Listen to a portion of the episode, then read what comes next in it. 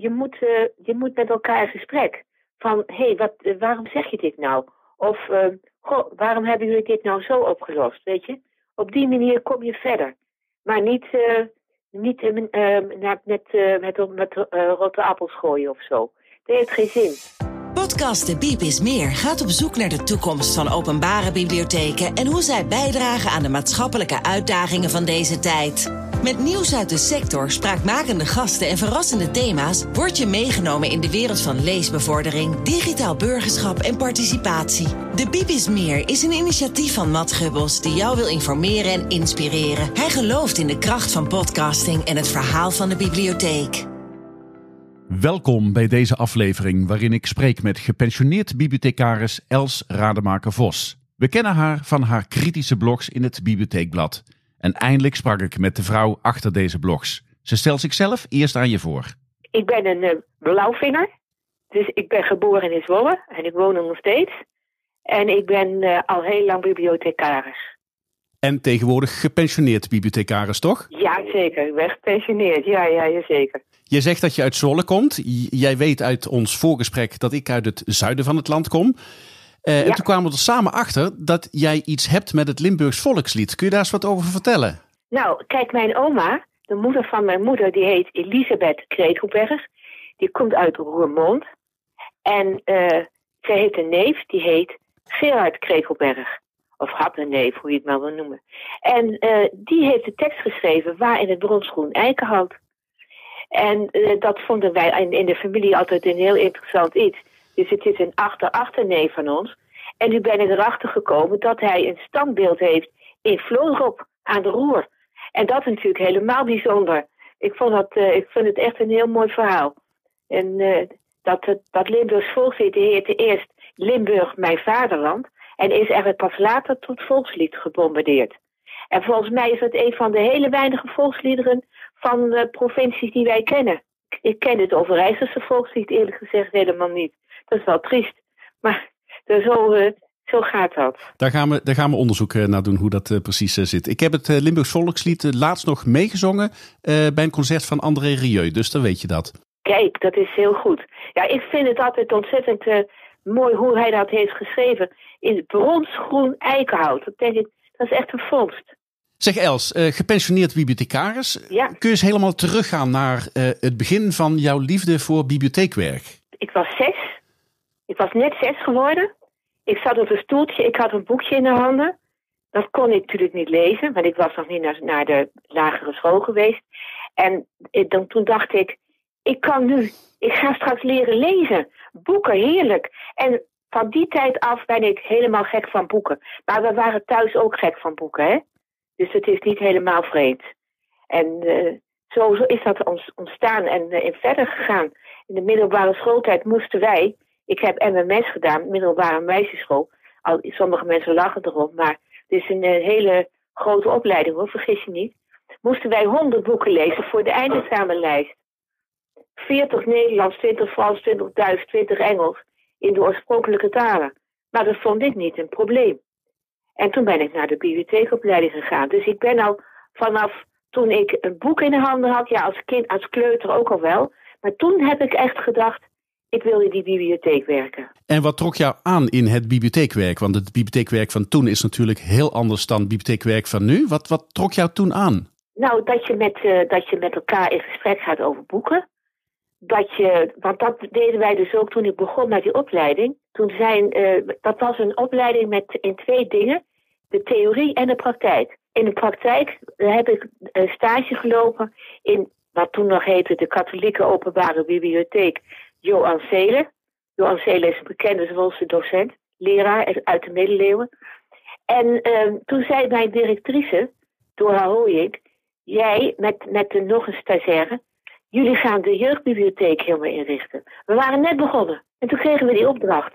En dat is juist het mooie van je, je leert kinderen uh, het mooie van, van boeken. Je komt in gesprek met elkaar.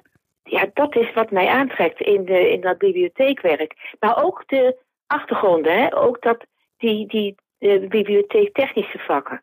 Van hoe ga je nou je boeken zodanig beschrijven dat ze ook worden gelezen? Dat, is, dat is, vind ik ook een ontzettend belangrijk onderdeel van het vak. Dus zowel het, hebben, het contact hebben met het uh, publiek als de beschrijving van je collectie. Om die boeken ook uh, over, de, over de toonbank te krijgen. Hè? Daar is vorig jaar natuurlijk heel veel om te doen eh, geweest toen 700 recensenten vriendelijk verzocht worden te stoppen met hun werkzaamheden, met het beschrijven van de boeken. Heel raar. Uh, ik vond dat heel ernstig. En uh, ja, ik, ik, had, ik dacht AI voor AI. En toen AI, he, artificial, artificial Intelligence, voor aanschafinformatie. Dat is ook AI. Dat, dat vond ik heel typisch. En, en ook slecht. Want je, je kent je collectie niet meer. Je krijgt er gewoon een stel boeken binnen. En die zet je in de kast of die leg je op tafels en dat is het. En dat is dus heel ernstig, vind ik. Want juist dat, die kennis van, van, van je collectie, die, dat is ontzettend belangrijk. Dat, dat zegt uh, mevrouw Vetitio ook, hè? In haar boek over de lofzang op de bibliotheek. Die, die kennis van je collectie. Weten wat je in, je in je collectie hebt. En dat is ook belangrijk bij het afschrijven. Want je kunt niet zomaar zeggen, oh dat boek is nooit uitgeleend, we gooien het weg. Dat kan niet. Je moet weten wat, wat, wat dat voor een boek is. Dus dat is uh, wat mij ook uh, aantrekt in het bibliotheekwerk.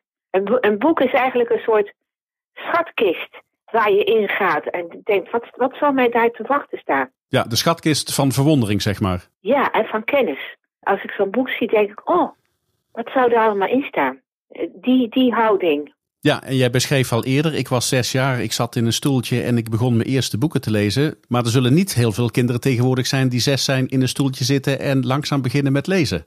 Nee, dat denk ik ook niet. Want ze hebben andere dingen eh, aan hun hoofd, die, eh, die, die smartphones. Maar vergis je niet, hè. Ik had een opa, dat was een early adapter. Die, die kocht in 55 al televisie. Dus in 1955 keek ik ook al tv. Kijk aan. Maar dat heeft jou niet belemmerd? Nee, nee, het heeft me niet belemmerd. En uh, ik ging elke woensdagmiddag naar oma en opa, want ik moest om de hoek, had ik les op de muziekschool. En dan kwam ik daarna naar opa en oma en dan keken we naar de tv. En ondanks dat eh, heb jij daar geen last van gehad, zoals vele kinderen ja, nu wel, althans, hè, dat wordt gezegd. Uh, heel veel onderzoek uh, roept dat ook. Maar daar heb jij geen last van gehad? Nee. Maar kijk, we hadden natuurlijk, behalve die televisie, speelden we ook buiten, hè? In, die tijd waren heel veel kinderen bij mij in, de straat. Dus dat deden we ook. Maar ik luisterde ook naar de radio. Daar naar al die, eh, die, die, eh, die kinderprogramma's op de radio. En zondagmiddag, onder het warme eten, luisterden we altijd met het gezin naar het radio prentenboek. En er werden uh, kinderboeken voorge uh, voorgedragen als een soort hoorspelvorm. Dus daar, daar heb ik ook veel, veel aan. En dat vond ik ook ontzettend leuk. Ja, dat waren wel, wel afleidingen hoor. Ja, ja dat, is net, dus, uh, dat is waarschijnlijk net voor mijn tijd. Want mijn uh, liefde voor de radio die is begonnen toen halverwege de jaren 70 Radio Tour de France bij mij binnenkwam. Oh, heerlijk. Ja, tuurlijk. Dus ik heb, meer met, ik heb altijd meer met muziek dan met, met boeken gehad. Maar goed. Ja, ik ook hoor. Ik vond ook muziek fijn. En zo'n Radio Tour de France is ook geweldig. Els, je bent begonnen als jeugdbibliothecaris. Heb je daarna ook nog... Nee, nee, nee, nee, nee, nee gewoon. Ik was ge gewoon een bibliothecaris, dus algemeen. En toen ging ik naar de Plattelandsbibliotheek West-Overijssel werken. En daar kwam ik in verschillende bibliotheken en heb ik ook veel met, veel met, uh, met de jeugdlezers uh, gewerkt. Mocht ik ook naar school op de, in Haarlem, dat is een, een dorp in de gemeente Hellendoorn dan mocht ik uh, op school komen om over kinderboeken te vertellen. In de jaren zeventig. Dus dat was al heel bijzonder. Ja. Toen, toen, toen al, want dit klinkt als de bibliotheek op school. Ja, dat klinkt een beetje, maar ja, hoe was dat? Uh, mijn administratief medewerker, uh, haar man, was hoofd van die basisschool in Haarlem.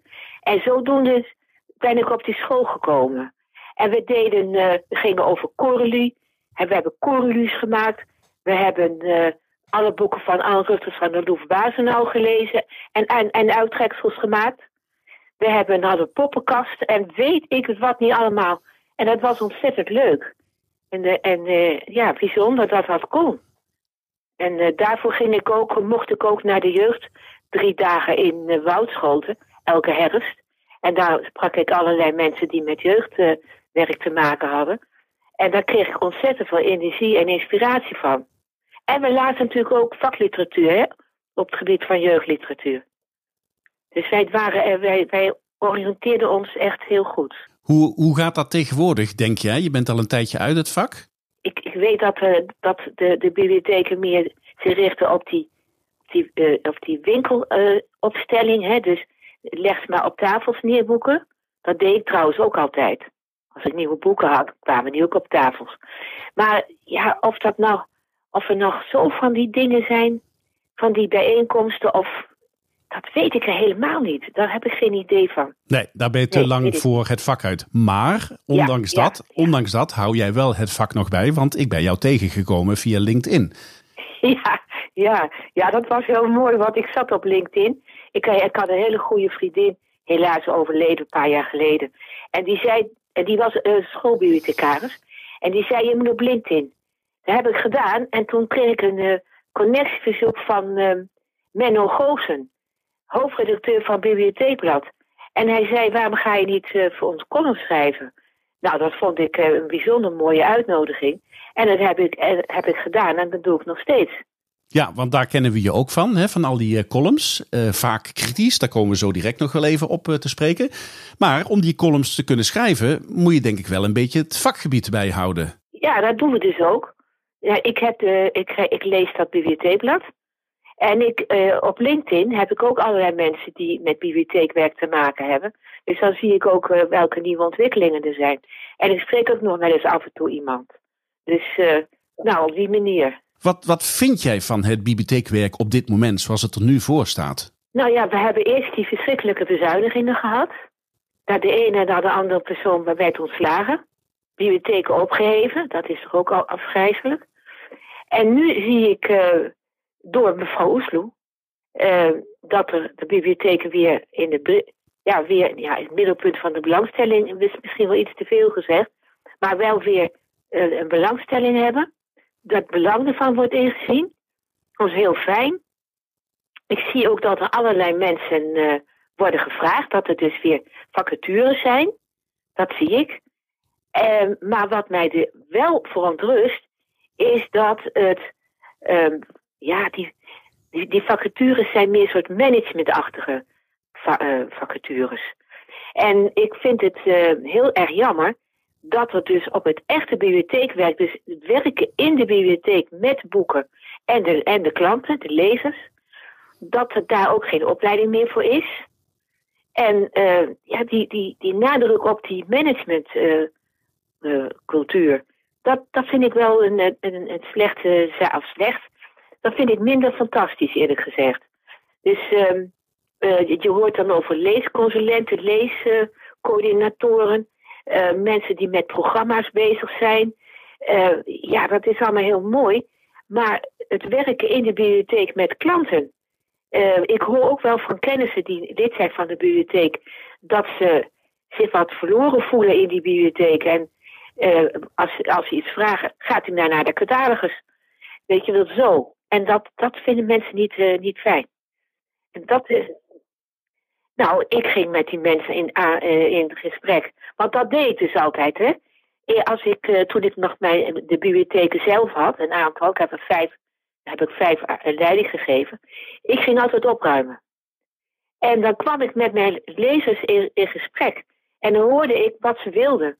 Wat hun, um, hun wensen waren. En dan heel, heel zoeken. En ik zei tegen mijn administratieve medewerker, die en die, die had het net over dat en dat. Oh, zei ze, dan gaan we dat, uh, dan houden we daar rekening mee als er boeken binnenkwamen. Dus had een stapeltje, zegt ze, die heb ik weer teruggekregen. Dus echt iets voor die of die. Op die manier, weet je wel. Maar dat kan natuurlijk ook als je een kleine bibliotheek hebt. Dat weet ik ook. Maar hetzelfde geldt in feite ook voor boekhandels. Als je in de grote boekhandels komt, dan voel je ook een beetje verloren. Kom je in de net wat kleinere, daar vind je net ook geen uh, ja, uh, hoogvliegers. Hè? Zeg maar alles wat uh, courant veel verkoopt. Maar dan krijg je wel goed advies over ja, jouw interessegebieden. Ja, en als je, als je vaste klant bent, zoals ik bij Van der Velden moet ik nu zeggen, hè, vroeger voorheen Waanders. Ehm, dan kennen ze mij ook en dan weten ook van, oh ja, dat hadden we ook al bedacht dat is leuk. En um, op die manier. En ja, dat, um, dat, dat, dat managementachtige wat we nu zien in bibliotheken. Ik snap het ook heel goed. Het is inherent aan de bibliotheekwet. Want als de bibliotheekwet zegt, wij moeten samenwerken met theaters, archieven, musea, dan kun je niet met iemand daar naartoe uh, gaan. Dan moeten wel mensen van statuur met directies praten.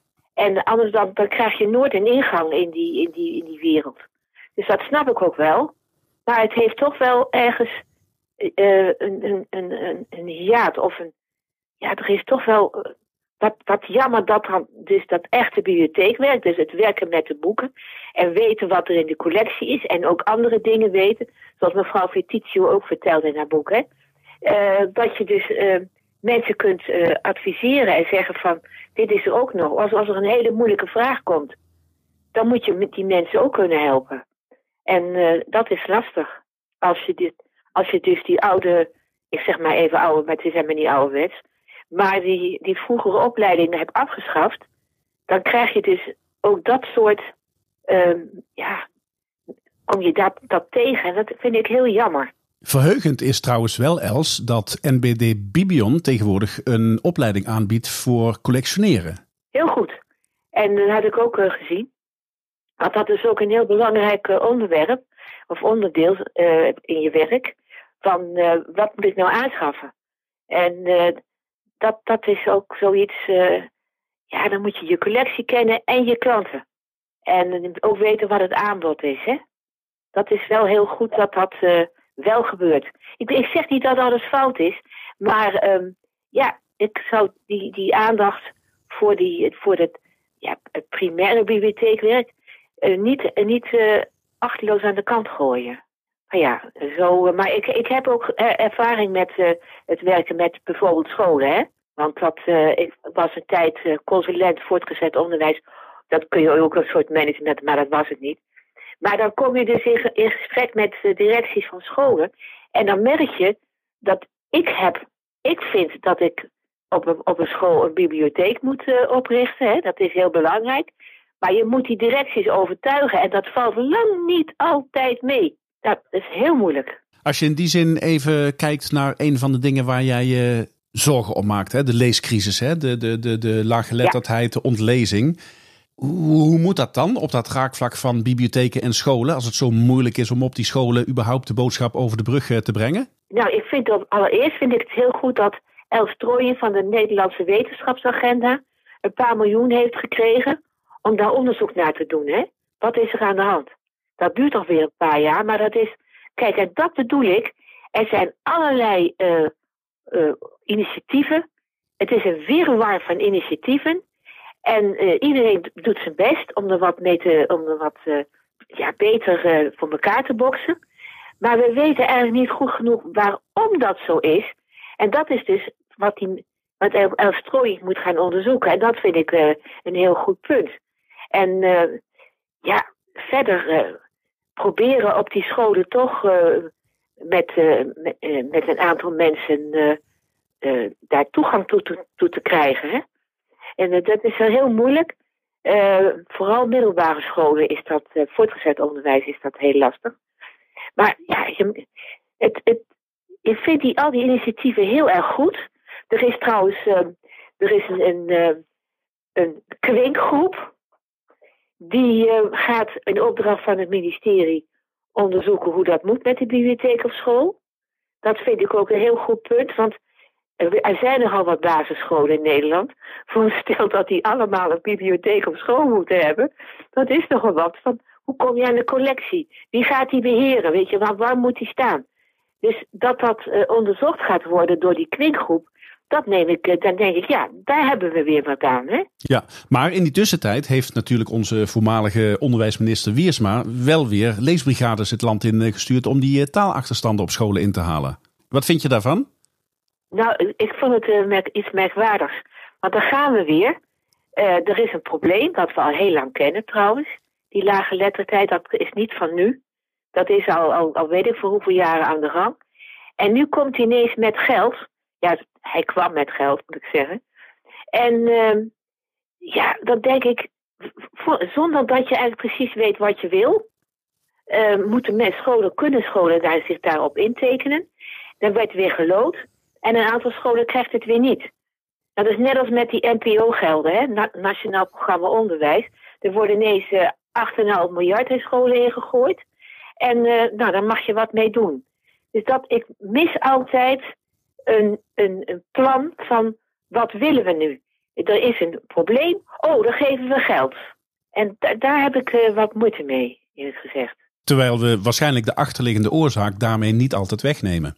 Nee, en ik, ik weet nog in, 19, in 2018 las ik het, uh, het uh, overzicht of het jaarlijkse rapport van de, uh, de, de onderwijsinspectie. ja, en de staat van het onderwijs 2018.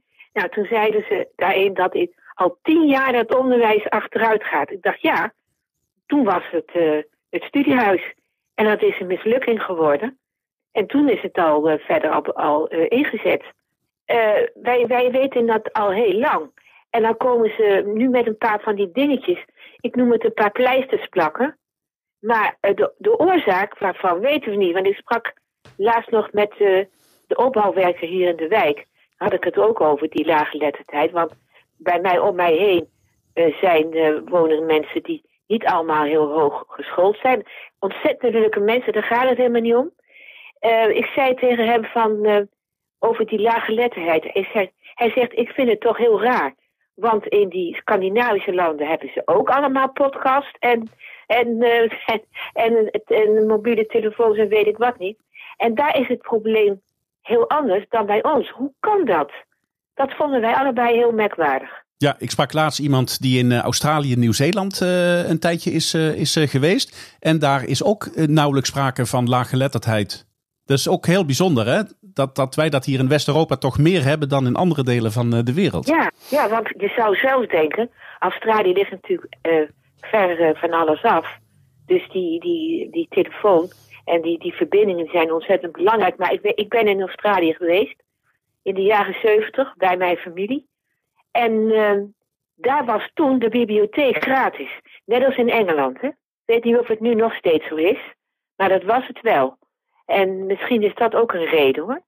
Of, uh, kijk, de afstanden zijn enorm. Uh, al, al, ben je maar alleen maar in, Victoria en Wales geweest, dan zijn het zulke grote afstanden, daar heb je geen idee van. En uh, misschien omdat de mensen meer thuis zitten daarom. Dat kan ook hoor. Ik weet het niet. Nee, nee, nee, we weten het niet. Maar, maar we constateren in ieder geval dat het in Nederland uh, en uh, ook in België anders is dan in andere delen van Europa, Noord-Europa en in het uh, verre Australië, Nieuw-Zeeland. Ja, maar in Nederland is het ook zo dat wij ongelooflijk um, ons hebben verknocht aan de tech. En die heeft ons geleerd dat kennis er niet meer toe doet. Ik, zoek het maar op of kijk maar op die telefoon klaar. En misschien is dat ook wel een reden uh, waarom het zo, zo moeilijk is. Want, uh, ja, je hoeft maar op straat te lopen en uh, gewoon op het trottoir. En er botst iemand tegen je aan die op zijn telefoon kijkt. Klopt, ja. Ja, ik, ja, ik doe er zelf trouwens ook aan eh, mee. Dus ik, eh, Oei. voel, ik voel, voel me zeer bezwaard uh, om dit van jou te horen. Maar je, snijdt, maar, je, maar je snijdt hiermee wel weer een ander punt aan. Ook denk ik een van de dingen waar jij druk om maakt als ik jouw columns lees. Dat is nepnieuws dat voortdurend tot ons komt. Ja, dat is heel ernstig. En uh, ja, ik, ik, ben er, ik ben er ingerold in, in dat lesgeven of in die college geven over nepnieuws. Naar aanleiding van een artikel van Arie Elshout in de Volkskrant. In dag 2018. Arie en ik kennen elkaar ondertussen al 14, 15 jaar. En uh, dat was zo'n goed artikel dat ik zei tegen een collega: Ken je dat artikel? Dat kun je gebruiken als lesmateriaal over netnieuws en hoe bijvoorbeeld Poetin in 2018, 19, 18 denk ik, bezig is om hier in Europa de boel naar zijn hand te zetten. En zodoende ben ik in die college, uh, colleges terechtgekomen.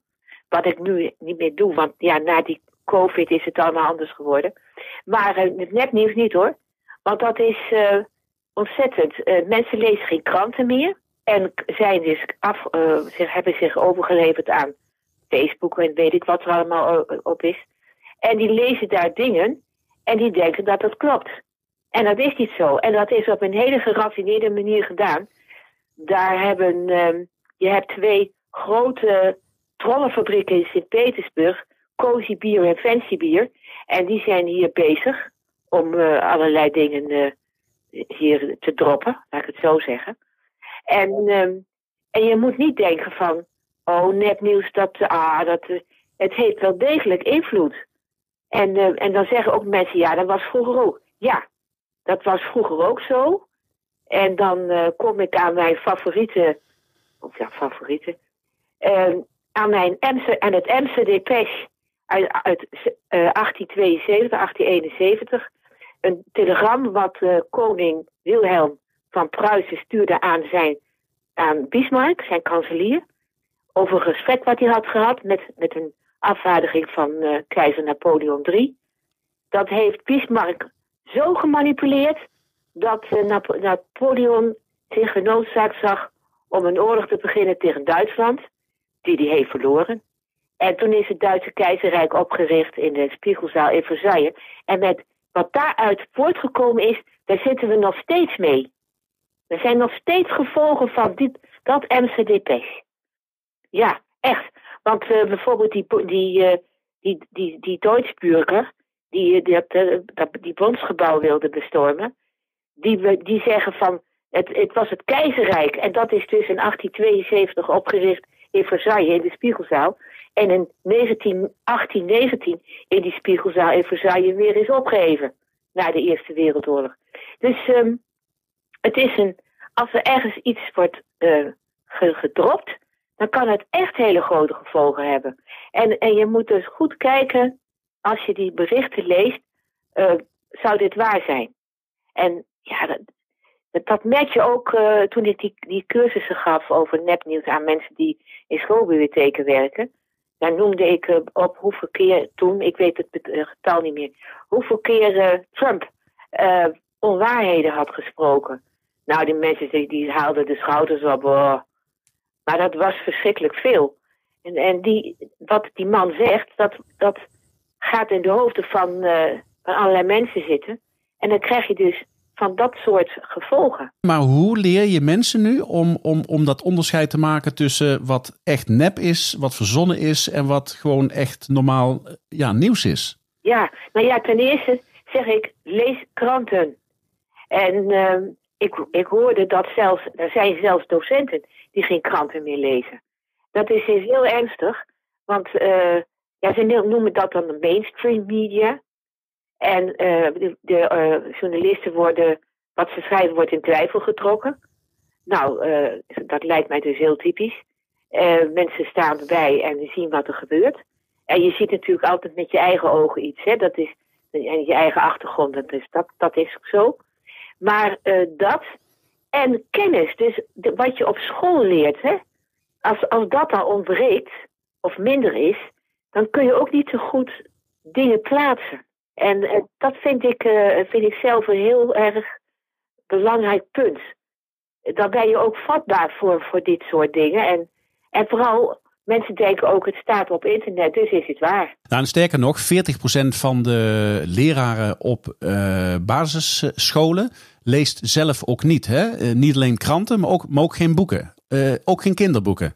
Nee, dat is dus heel ernstig. Want wat ik laatst ook schreef in een van die columns ik hoorde dat er op een Pabo uh, de, de helft van de, van de boeken, papieren boeken, zijn weggegooid.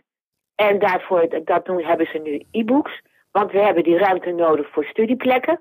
En dan is ook al in de, van één Pabo, die heeft helemaal geen papieren boeken meer. Nou, die, dan heb je alleen maar e-books. En dan denk ik weer aan Lisa Kuitert, hoogleraar boekwetenschap. Die, uh, die trouwens in die jury zit nu voor de komende Libris Literatuurprijs die schrijft in haar boek, het, eh, het, eh, boek en het badwater, dat, dat die e-books, dat dat niet beklijft als je dat leest. En dat heb ik zelf ook wel. Als je even iets op, een, uh, op zo'n telefoon leest, dan heb je ook vaak dat je dat doorheen rolt, maar niet, het, niet alles leest. Dus dat is heel, ik vind het heel, heel slecht, want dat, dat, dat zijn onze toekomstige docenten die op die pabo zitten en die mensen die op school lesgeven. Als dat al zo, zo is, ja, wat wil je dan? Ik vraag me af of dat in die Scandinavische landen ook zo is, hoor. Dat weet ik natuurlijk niet. Maar dat zal die Els Trojink misschien wel gaan onderzoeken. Een van de andere dingen, Els, uh, waar jij je druk om maakt, is uh, de senioriteit van medewerkers. Hè? De, de, de bibliotheeksector vergrijst, maar tegelijkertijd komen ook heel veel vrijwilligers binnen het bibliotheekwerk binnen.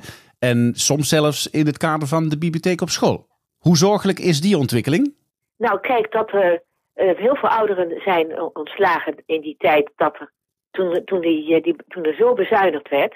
Dus die oudere bibliothecaris zoals ik er een ben, die zijn er niet meer. Een collega van mij, een vroegere collega die werkte op, op een school, die zegt: Ik ben een uitstervend ras. En daar werd ze ook emotioneel bij, eerlijk. Dat vond, mij, dat vond ik heel opvallend dat ze dat werd.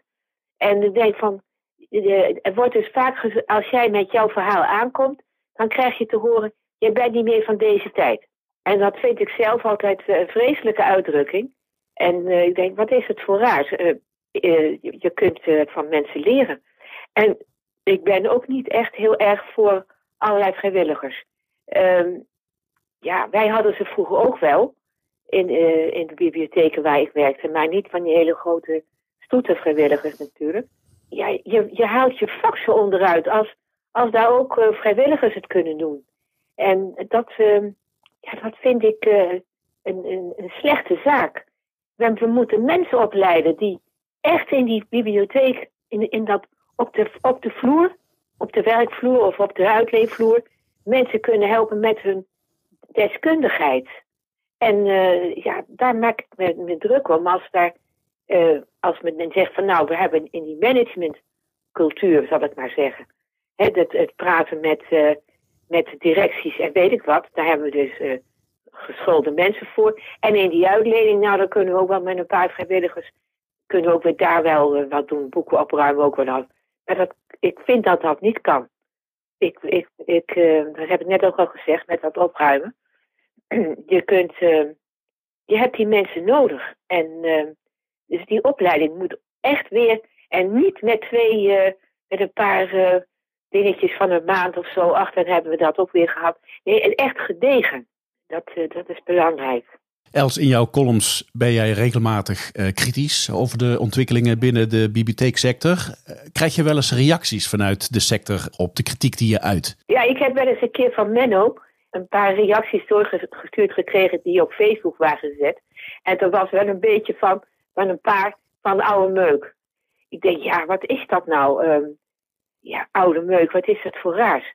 Dus dat wat, wat ik krijg, maar ik heb bijvoorbeeld mijn laatste column die gaat over de toekomst van de bibliotheek met het nieuwe kabinet, wat er aankomt. Daar heb ik wel uh, reacties gehad van mensen die met me eens waren.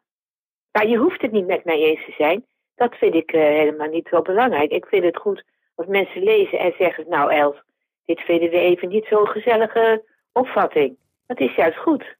En ik denk dat het aanzet tot uh, reflectie, want uh, alleen maar navelstaren. En zoals Jouke Bethlehem een uh, aantal maanden geleden ook in mijn podcast zei: ja, het is eigenlijk een soort van applausmachine. En dat wordt me niet altijd in dank afgenomen als ik dat soort dingen roep. Ja, bij jou heb ik ook een beetje dat gevoel van, hè, je uit heel veel kritiek. Ik vind zelf ook terechte kritiek. Ja, de sector moet daar toch iets mee doen. Ja, ik bedoel, ik, sta, ik, ik ben net wat ik zeg. Als, als mensen zeggen van die oude meuk nou, daar heb ik ongelooflijk om gelachen. Ik vond het prachtig. En uh, ik, ik ben helemaal niet boos. Ik, uh, ik, vind, het, uh, ik vind het, wat ik zei, komisch. En je, moet, je moet met elkaar in gesprek. Van, hé, hey, waarom zeg je dit nou? Of, waarom hebben jullie dit nou zo opgelost? Weet je?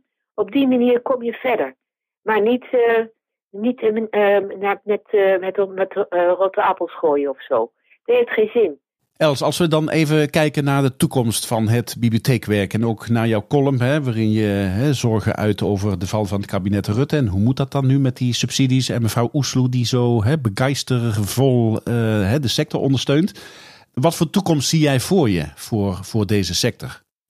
Ten eerste hebben we nog geen verkiezingen gehad, dus we weten niet uh, welke partijen nu gaan uh, op winst staan.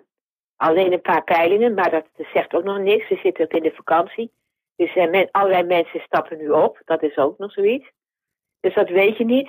Um, waar ik, um, uh, wat ik absoluut, waar ik wel bang voor ben, is dat, dat neoliberalisme, wat er nog steeds is, dat is al, al heel lang in Nederland, dat is al in de jaren dertig begonnen. maar in de, de kabinetten Rutte is dat echt heel erg present geworden, laat ik het zo zeggen. Daar ben ik bang voor dat dat, dat, dat de overhand houdt. Dus dat ze zeggen van, ja, we hebben nu mindere tijden, want de, de rente stijgt en weet ik allemaal niet. Dus we moeten bezuinigen. En dat dan de, de, de culturele sector weer het loodje moet leggen. Want dat ben ik, daar ben ik dus heel bang voor dat dat weer zo is. Want we hebben, we hebben de, de bibliotheeksector hebben we behoorlijk bezuinigd. Dat, en dat heeft dus nadelige gevolgen. Nu moet er weer heel veel geld bij. Dan denk ik, ja, hoeveel heb je bezuinigd en hoeveel geld komt er nu bij? Wat is dit voor typisch? En bijvoorbeeld ook in de, de muzieksector dat is wel een ander, maar dat is ook een, een culturele afdeling. Heel, de, de gemeentelijke muziekscholen zijn wegbezuinigd. Wat is het gevolg? Dat er heel veel minder mensen instrumenten bespelen en dat orkesten moeite hebben om mensen te vinden die bepaalde instrumenten spelen. Kijk, zo, en dan heb je wel een getal bezuinigd, maar je hebt ontzettend veel kapot gemaakt. En dat, dat ehm, besef. Ja, als mensen dat nou, nou snappen. Maar ik ben zo bang dat neoliberalisme, dat dat nog steeds ja, present is. En uh, we zien het nu weer aan NS, wat vanmorgen in de krant stond. En dan denk ik, ja, jongens, wat, wat is, wat, ga eens nadenken van wat willen we nu? En ja, dat, dus daarbij hou ik wel mijn hart voor vast. Maar mevrouw Oesloe, die, ehm, is gevraagd voor haar functie, heb ik begrepen, heeft ze verteld. Uh, haar partij staat nou niet zo geweldig ervoor. En uh, ik heb ook al ergens gehoord op het bibliotheekcongres dat iemand zei dat zij niet weer terug wilde komen in een volgend kabinet. Ja, en dan uh, gaan we kijken wie zit daar nou weer aan het roer. Hè? Hoe zou de bibliotheeksector tegenwicht kunnen bieden aan wat jij noemt het doorgeschoten neoliberalisme? Nou, ten eerste een een, een, eh, een heel goed, um, ja, goed, goede club mensen verzamelen die ook een weerwoord kunnen geven hè, aan, aan, aan, aan die. Uh, aan, straks de formateurs of formateur, dat weten we niet hoeveel dat er zijn. Uh, als dat kabinet aan elkaar getimmerd moet worden. Hè. Eerst de verkenners en dan dat, uh, die formatie. Um, want dat is net als met het, als je naar scholen gaat om daar te vertellen het heil van de schoolbibliotheek. Dan zijn de directies daar niet meteen ontvankelijk voor. Je moet echt een goede gesprekspartner zijn van die mensen. Met argumenten komen met, met, waar mensen niet omheen kunnen. Dat is, zo moet het denk ik gaan. En ook met, ja, met voorbeelden of laat het zien. Ik bedoel, je, er zijn toch prachtige gebouwen in Nederland opgezet. Nou, dan ga je toch niet allemaal weer opheffen, zoiets. En de bibliotheekwet, daar moet je voor staan. En uh, ja, op die manier, dat zou het, het, dat is het enige wat ik, ik, ik, weet nog wel bij de vorige formaties, dat ook bibliotheken met hun verhaal kwam, of kwamen, of, samen met het MBOC. Of, maar dat moet echt heel strak, streng, want niet vrijblijvend of dat je daarin hoe zeg ik dat, aarzelend bent. Maar laat zien, en dan ook vooral met die cijfers over die laaggeletterdheid, uh, bijvoorbeeld, hoe belangrijk een goede schoolbibliotheek is, ik noem maar iets. En, uh, en een goede collectie, hè. En, uh, en hoe we dat, want dat vind ik dus zo, zo goed van die, die klink. dat denk van, daar zou, heb ik wel ideeën over hoe je dat zou kunnen doen. Maar daar ga, daar ga ik verder helemaal niet over van hoe je op die scholen dat kunt verankeren. En, uh, en, maar dat moet dus met een, een club mensen die echt staan voor wat wij willen. Wat moet de bibliotheeksector anders doen, hè? behalve de lobby op gang brengen richting de politiek en het maatschappelijk middenveld? Nou, wat ik dus uh, al zeg, uh, die echte, de, de echte uh, opleiding tot HBO-bibliothecaris. In het, in het buitenland zijn ze vaak WO geschoold, dat vertelde Laurence, die, die vriendin van mij die een paar jaar geleden overleed. Die was internationaal ook heel goed georiënteerd. En die zei dat ze ook in het buitenland veel WO geschoolde bibliothecarissen hebben. dat vind ik ongelooflijk belangrijk. En dus niet blijven hangen in die managementachtige functies die we nu hebben, die er ook moeten zijn. Want je moet niet met een, een, een, een of andere iemand naar bijvoorbeeld de fundatie in Zwolle gaan praten over samenwerking, maar dat wordt niks. En je moet met, met iets komen. Dus dat, die, die, dat fundament moet weer heel goed uh, worden gezet. En dan niet alleen uh, de vakken zoals bijvoorbeeld collectievorming, maar ook die bibliotheektechnische vakken. Want dat, dat is, dat zijn, sommige mensen vinden dat raar. Maar bijvoorbeeld een hele goede trefwoordencatalogus, dat is zo belangrijk om, om boeken ook uit de kast te krijgen en mensen tot, die naar een bepaald onderwerp zoeken, daar ook op te attenderen. Want je, kent niet alle boeken, maar dat wordt wel getrefwoord. Het wordt wel getrefwoord. Maar uh, die, dat, dat zijn zo algemene trefwoorden. Ik ben nu net een boek aan het lezen van uh, Dan Jones, een, een, Engelse historicus, jonge vent. Van Rome tot Rome, een nieuwe geschiedenis van de middeleeuwen.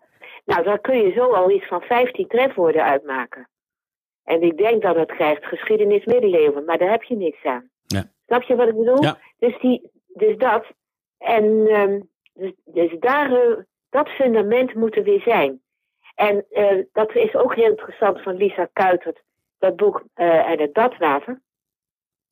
Daar schrijft ze dus bijvoorbeeld ook in haar kritiek op die winkelopstelling en over het loslaten van de, de systematische catalogus. Want de serendipiteit verdwijnt. En dat is uh, ongelooflijk uh, interessant. Want je staat voor een kast. Die boeken die zijn dus ingedeeld tegenwoordig niet, maar vroeger volgens die systematische catalogus. En dan ben je aan het zoeken en dan kom je ineens iets tegen en denk je, hé, hey, dat had ik ook nog willen lezen. Hé, wat typisch is dit, dat ik dit hier nou zie. En dat is dus, wat, dat is die serendipiteit, hè. Dus bij toeval iets vinden. En daar heb ik ook een keer een column over geschreven trouwens. En uh, dat is heel jammer dat dat uh, is losgelaten.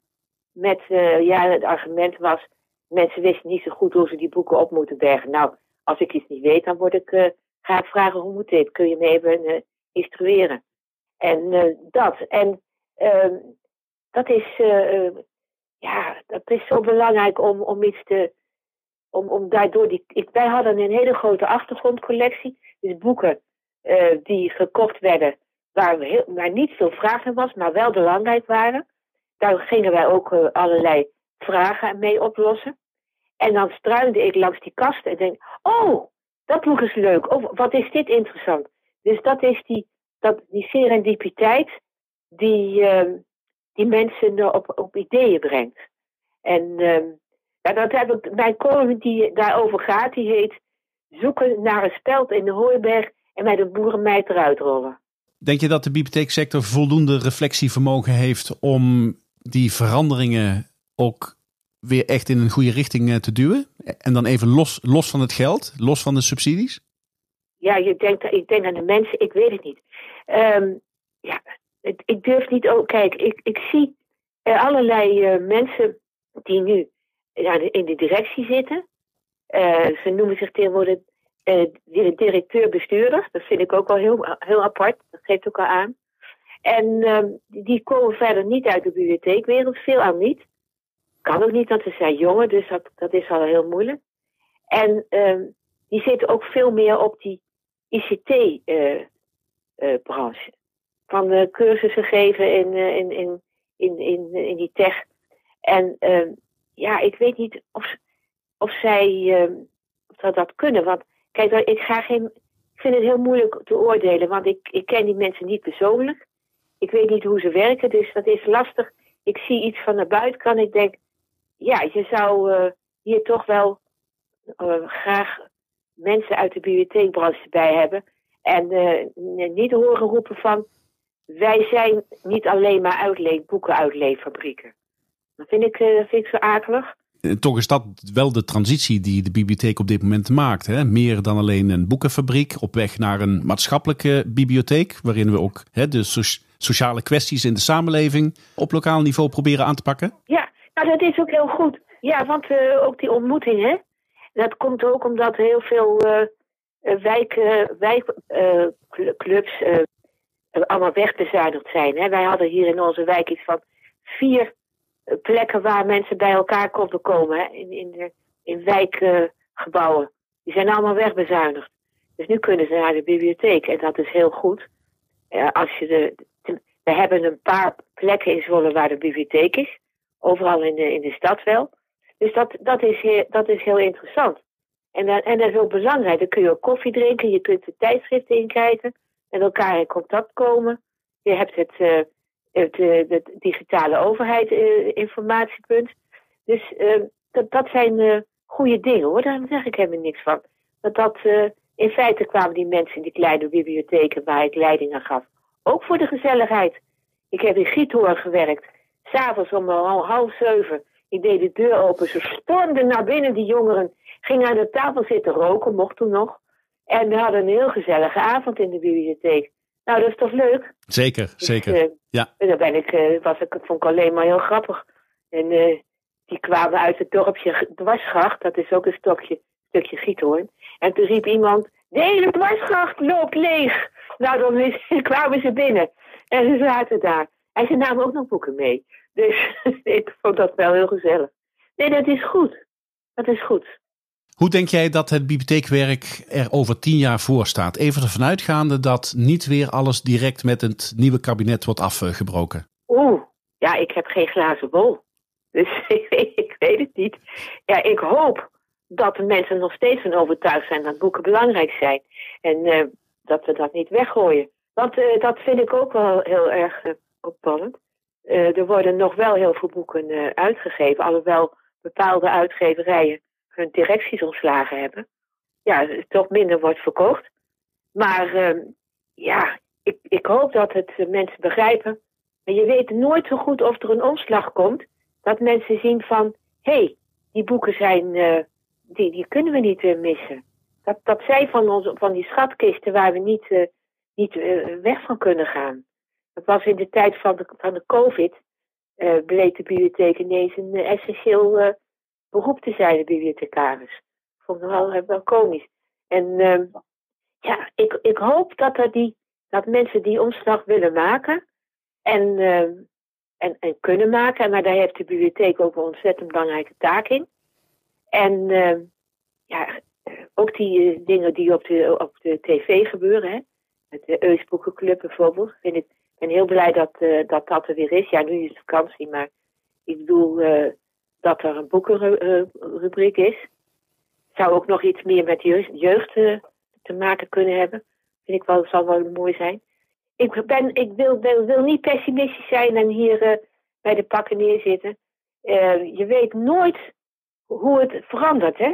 Nee, maar we hebben in ieder geval een staatssecretaris, mevrouw Oesloe, die het bibliotheekvak uh, weer helemaal uh, hè, on top of mind heeft gekregen. Nou, en ik, en ik hoop, mede ook met jouw verhaal, waarvan sommige mensen misschien zeggen oude meuk, hè, zoals je zelf al zei.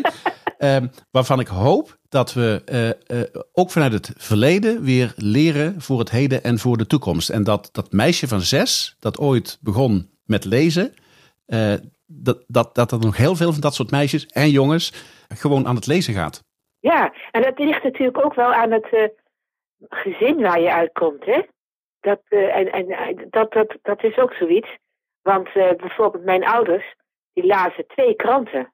Nou, dat is nogal wat. de Volkskrant en de Provinciale Overijsselse en Zwolse Courant. Dat, dat heet nu de Stentor. Dat is een heel slap aftreksel daarvan. Maar ik ben blij dat de AD al die regionale kranten heeft meegenomen. Want dan zijn ze er tenminste nog. Maar ik bedoel, dat, dat werd bij ons gedaan. En vrijdag gingen, haalde mijn moeder mij van school en gingen we naar de bibliotheek. En kijk, dat soort dingen, hè, dat, dat stimuleert ook. Trouwens, het schiet me nu te binnen.